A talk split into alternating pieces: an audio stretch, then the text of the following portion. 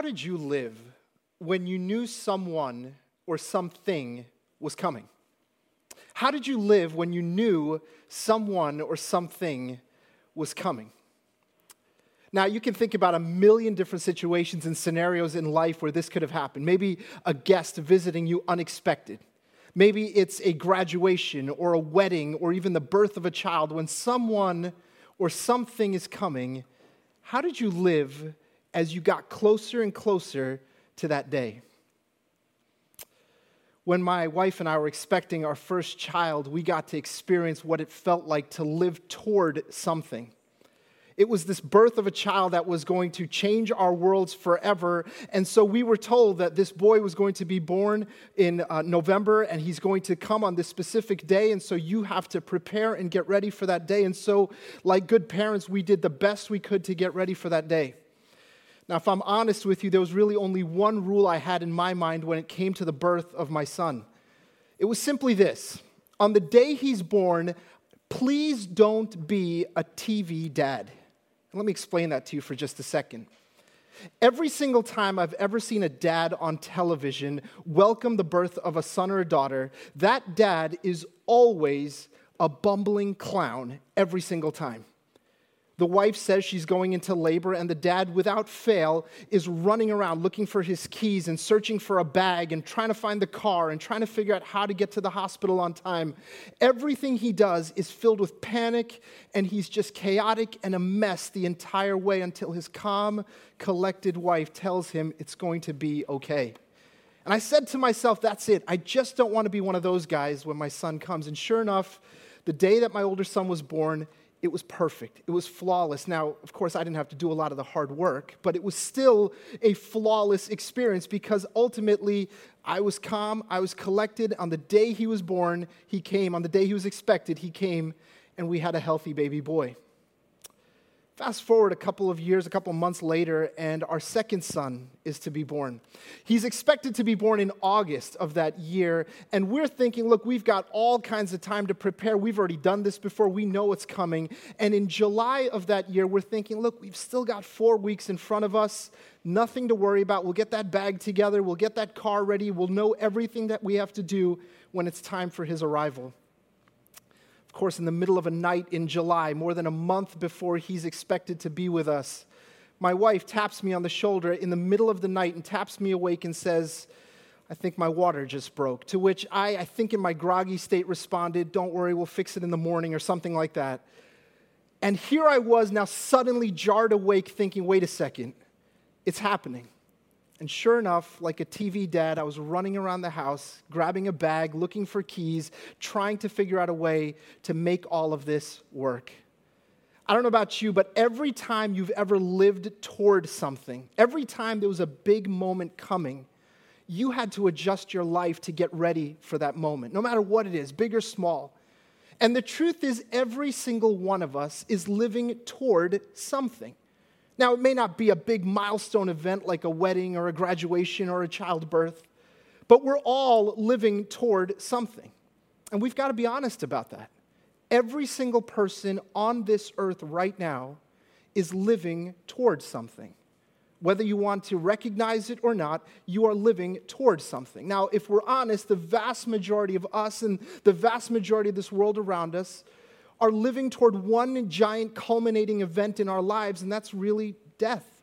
We're marching towards the day we die. We're waiting till the hourglass loses all of its sand, and we're marching toward that day. That's what we're living toward. This morning, I want to take some time for us to look at what the Bible says about what we are actually living toward. Who are we living toward? If you have your Bibles with you this morning, right where you are, if you want to use an app, or even the verses might be appearing right on the screen next to me. We'll be in 1 Thessalonians chapter 4 and chapter 5 this morning as we look at some of the most critical verses in all of Scripture that talk about the thing, the culminating event for every believer in Jesus Christ. It's what we call the coming of the Lord Jesus Christ.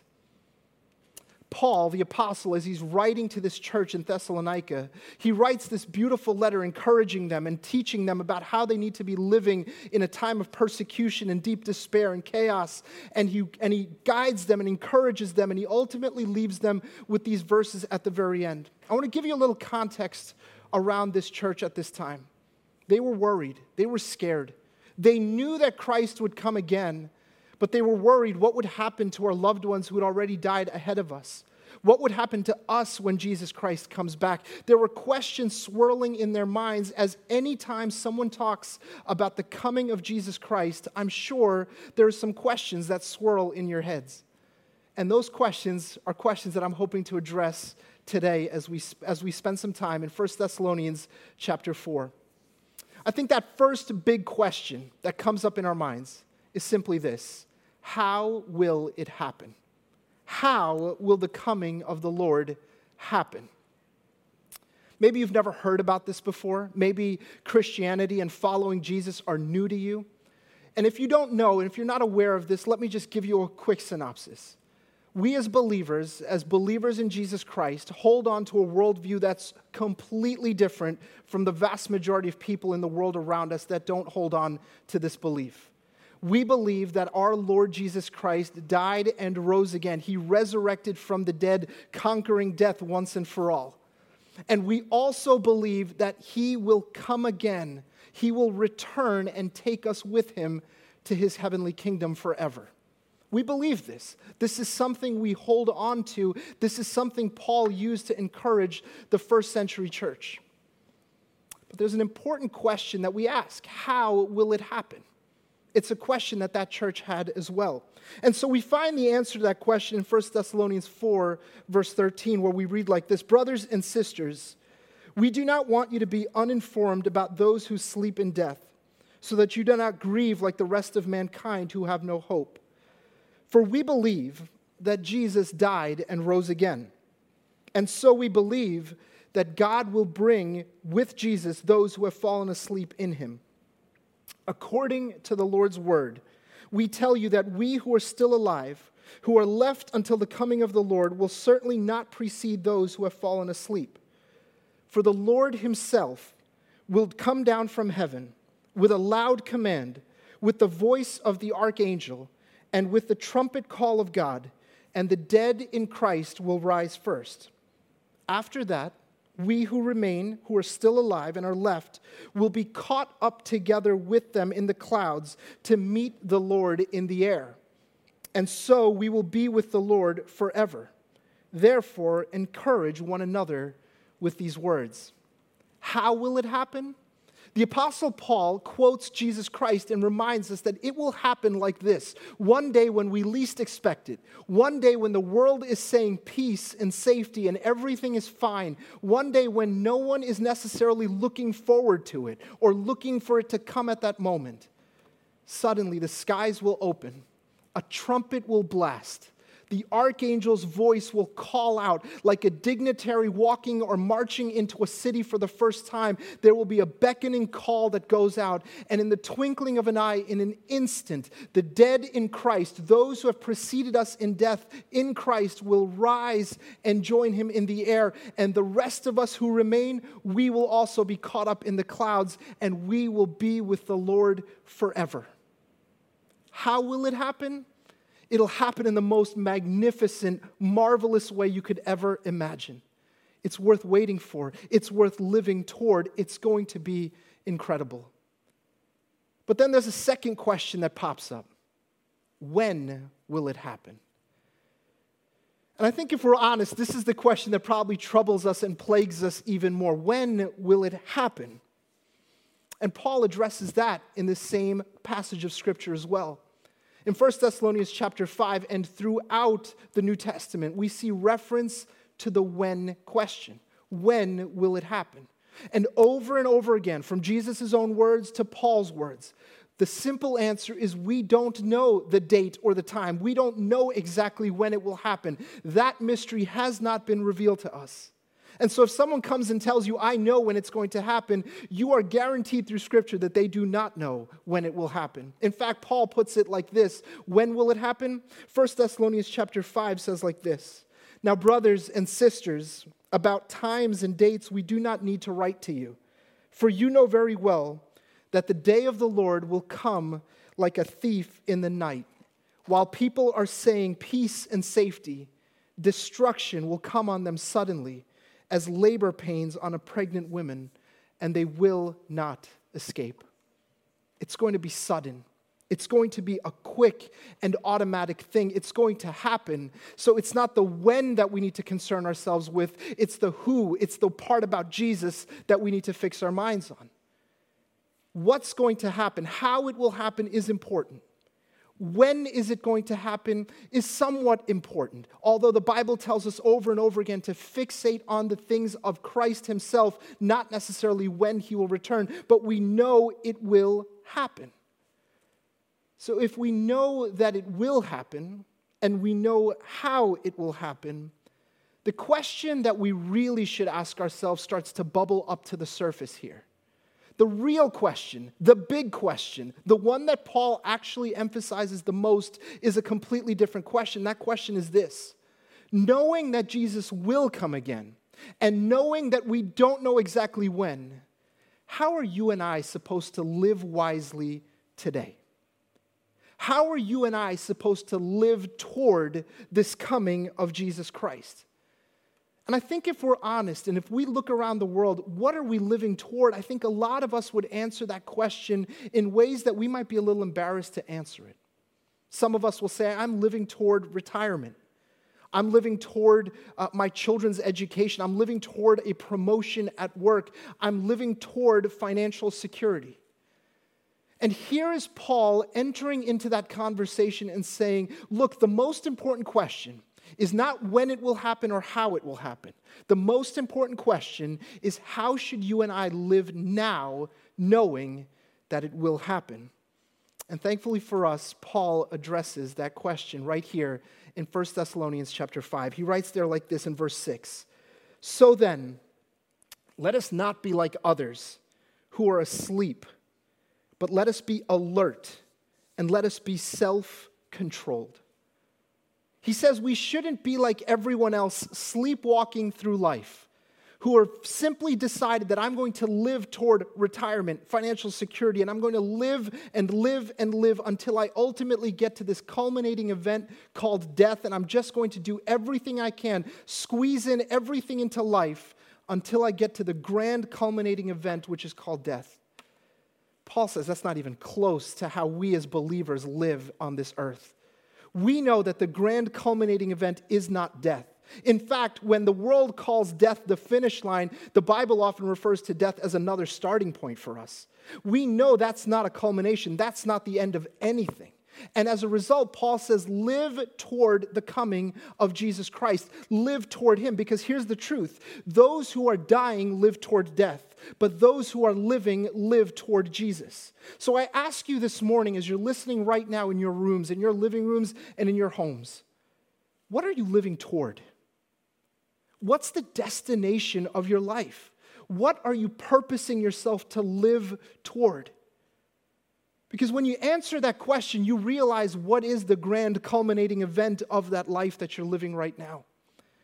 And the sad truth that many of us have to face, maybe even this morning, is that my life's direction is heading toward death. And it's not necessarily heading toward Jesus and his coming. So the Apostle Paul gives us two words, two phrases. He says, Live alert or live awake, be awake as you're on this earth, and be self controlled as you're on this earth. I want to break those two words down for us because that's ultimately what we need to be, how we need to live. We need to be alert and we need to be self controlled. Another way to look at that word alert Paul talks a lot about not sleepwalking through life, not being asleep as we go through life. And asleep means walking in darkness, not having an aim, not walking toward Jesus. That's what asleep means. And so many of us have this struggle in life where we don't live with any urgency because we're asleep. And Paul is calling us to live urgent lives lives that know that the coming of Christ could happen at any moment. So be alert, be awake, live urgently in your life. I think for a lot of us, this idea of urgency and the coming of Christ are two separate things. There are a lot of things I live urgently toward, but Christ's coming is not really one of those things. 1 Thessalonians 5 reminds us that the coming of Christ, Jesus will come like a thief in the night. It will be sudden, it will be unexpected to many of us. And so that requires some urgency on my part to live toward that moment. When I was in college uh, many years ago, I was living in a very small, roach infested apartment on Commonwealth Avenue. I shared this apartment with a couple of roommates. And I remember coming home late one night, walked into the apartment. I heard my roommate in his room, and I shouted out to him to let him know that I'm home for the night. I sat down on the couch, watched television for about 20 minutes, and I can hear him in his room for a little while. And so after I was done watching television, maybe 15, 20 minutes of television, I got up and decided to go to bed. And as I was heading to bed, I, saw, I thought I would just wish him a good night before I went off to my room. And I walked past his room and I heard more rustling, and I still heard no response back. So I said, All right, let me go knock on his door and see what he's doing. I knock on his door, no answer. So I finally open the door to see what he's up to, and that's when I realize his entire room is ransacked, flipped upside down, and the window in his bedroom is open to a fire escape where there's a man running out along the fire escape. It was a thief in the house the entire time I was sitting there, and I didn't know it. Because here's the thing that the Bible reminds us, and here's something I learned that night as well a thief does not send a save the date. A thief does not give you a meeting reminder to this moment to when I will be there. A thief comes and you don't know, even if you're sitting five feet away, sometimes you don't know when he'll be there. It's sudden. And so here's Paul reminding the church if this is how the coming of Christ will be, then you and I have to respond to that. We have to live urgent lives. We can't be asleep as we go through this life. And what does that mean? What does that look like to be asleep? Uh, the famous preacher Charles Spurgeon, he once spoke specifically about this passage of scripture in a sermon entitled Awake, Awake. And he talked about this extensively. He said it's like the church sleeping is like a captain of a ship sleeping under the boat or at the bottom of the boat. That boat is heading towards some jagged rocks and will quickly run aground and break into many pieces while the captain, who's able to steer it clear, sleeps in the hull of the ship. It's like a doctor who has a cure for a disease but sleeps while the cure sits in his pocket and many die without the cure. There's so many examples of what this can look like. Spurgeon even says it's like a prison warden who holds a letter of pardon for an inmate who's marching off to his death and to his execution. This is what it looks like to be asleep to not have the urgency of the things of Christ. And so I ask you this morning what are you putting off? What are you delaying when it comes to the Lord Jesus Christ and his kingdom? What are you delaying in your life? Because the asleep follower of Christ is complacent, believing that that coming is off in the distance somewhere, that coming is so far off into the future that I don't have to live urgently today. I can put off those things I need to confess. I can put off those those changes I need to make in my life. I can put off those things that I need to do, the, the people, the family, and friends I need to witness to in my life. I can put those things off because it's just not urgent in my life right now. So, number one, Paul tells us that today we need to live urgently, we need to live with urgency in our lives. Secondly, Paul says you need to be self controlled. Paul uses this language of armor and a military person, a soldier, when he talks about being self controlled. And there's no mistake there. He uses the same language in the book of Romans as well. This is how he says it Love your neighbor, understanding that the present time, the hour has already come for you to wake up from your slumber, because our salvation is nearer now than when we first believed. The night is nearly over. The day is almost here. So let us put aside the deeds of darkness and put on the armor of light. Paul says when we live self controlled lives, what we're doing is we're living prepared lives. Prepared lives.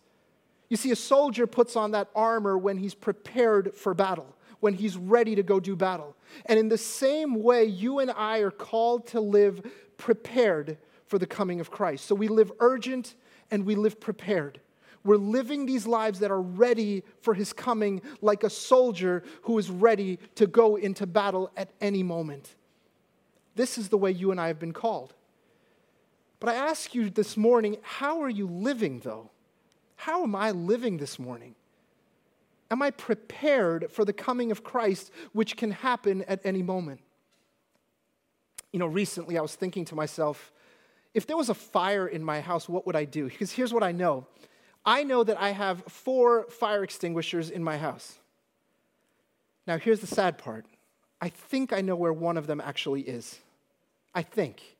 I don't know if it still works. I don't know if they've expired or if there's any problems with them. I don't know. Because in my preparation for a fire, here's what I've done the same thing we do every time a flight attendant gives us instructions in case of a crash. We believe in our minds that this is not going to happen, and as a result, I don't have to really be prepared for it. So I ask you this morning are you prepared? If Jesus comes before this sermon is done, will you be prepared? If he comes back before the end of this month, before the end of this year, will you be ready for that moment like a soldier is ready to go into battle? There must be a, a discipline, a self control about our lives, knowing that I'm ready for the coming of Jesus Christ. You and I have a job to do, and it requires urgency and it requires preparedness. If you've been following at home, and if an acronym helps you remember this, Jesus has called us to live up UP, urgent and prepared. To live lives that are urgently waiting for his coming, urgently doing the things of, of the Lord, and prepared to meet him in the air. So I ask you this morning what are you putting off? What are you delaying in your life? Who are you delaying witnessing to? Maybe it's accepting the Lord's command in water baptism. Maybe it's a quiet time with the Lord every day. What are you delaying in your life right now that's also affecting your preparedness, your preparation for the coming of the Lord. It's coming. He's coming. He'll be here. Now, it's on you and I to live lives that are urgent, lives that are prepared for His coming. This morning, as we close, take this time to think to yourself God, where in my life have I thought about the coming of Christ as some distant, far off event that I don't need to think about today? And how can I live urgently toward that specific day? How can I be ready for that day? How can I be better prepared for that day? Some of this can sound scary to us at times to hear it put like this. In fact, Paul talks extensively about chaos, destruction, sudden destruction. But let's not forget for a second that Paul, twice in these passages of scripture that we've read today, says the same phrase encourage one another with these words. That's what you and I are supposed to take from this passage of scripture. Jesus is coming again. That means that death is not the culminating event of our lives.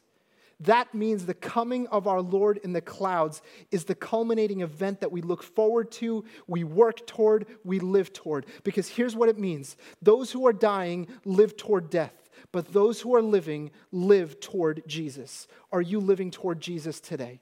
Who are you living toward? What are you living toward? If you find yourself living toward promotions and things at work and success in this world and financial security and retirement, all those things are nice. But I ask you, are they worth living toward? Ultimately, living toward. And this morning, we have an opportunity to do just that. For those who are dying, live toward death, but those who are living, live toward Jesus. Will you join me in prayer? Heavenly Father, Lord, we just thank you again for this opportunity to hear from your word. God, thank you for the reminder this morning that you will come again that you are going to return on the clouds, magnificent, marvelous, wonderful as you come back. Lord, we ask your forgiveness for those areas of our lives where we have not made that an urgent priority in our hearts. Those places where we are not ready, Lord God. And this morning I ask that we as your church would be able to see your coming as an imminent event that we need to be ready for and that we need to prepare this world for, Lord. I pray that you'd give us hearts to be ready. Lord, give us the ability to see those areas that we've pushed off, that we've delayed in our lives, those areas where we have been called to come close to you, that we still keep back to ourselves because, Lord God, we have not made it urgent in our lives. We pray for a turnaround in our lives, Lord. We look forward to the day when you will return, when we will be together with you forever, Lord God. Thank you for the incredible hope that brings us. Thank you for the incredible joy that brings us. Thank you for the encouragement that we get through that. We give you all the glory and honor. In Jesus' name we pray. Amen.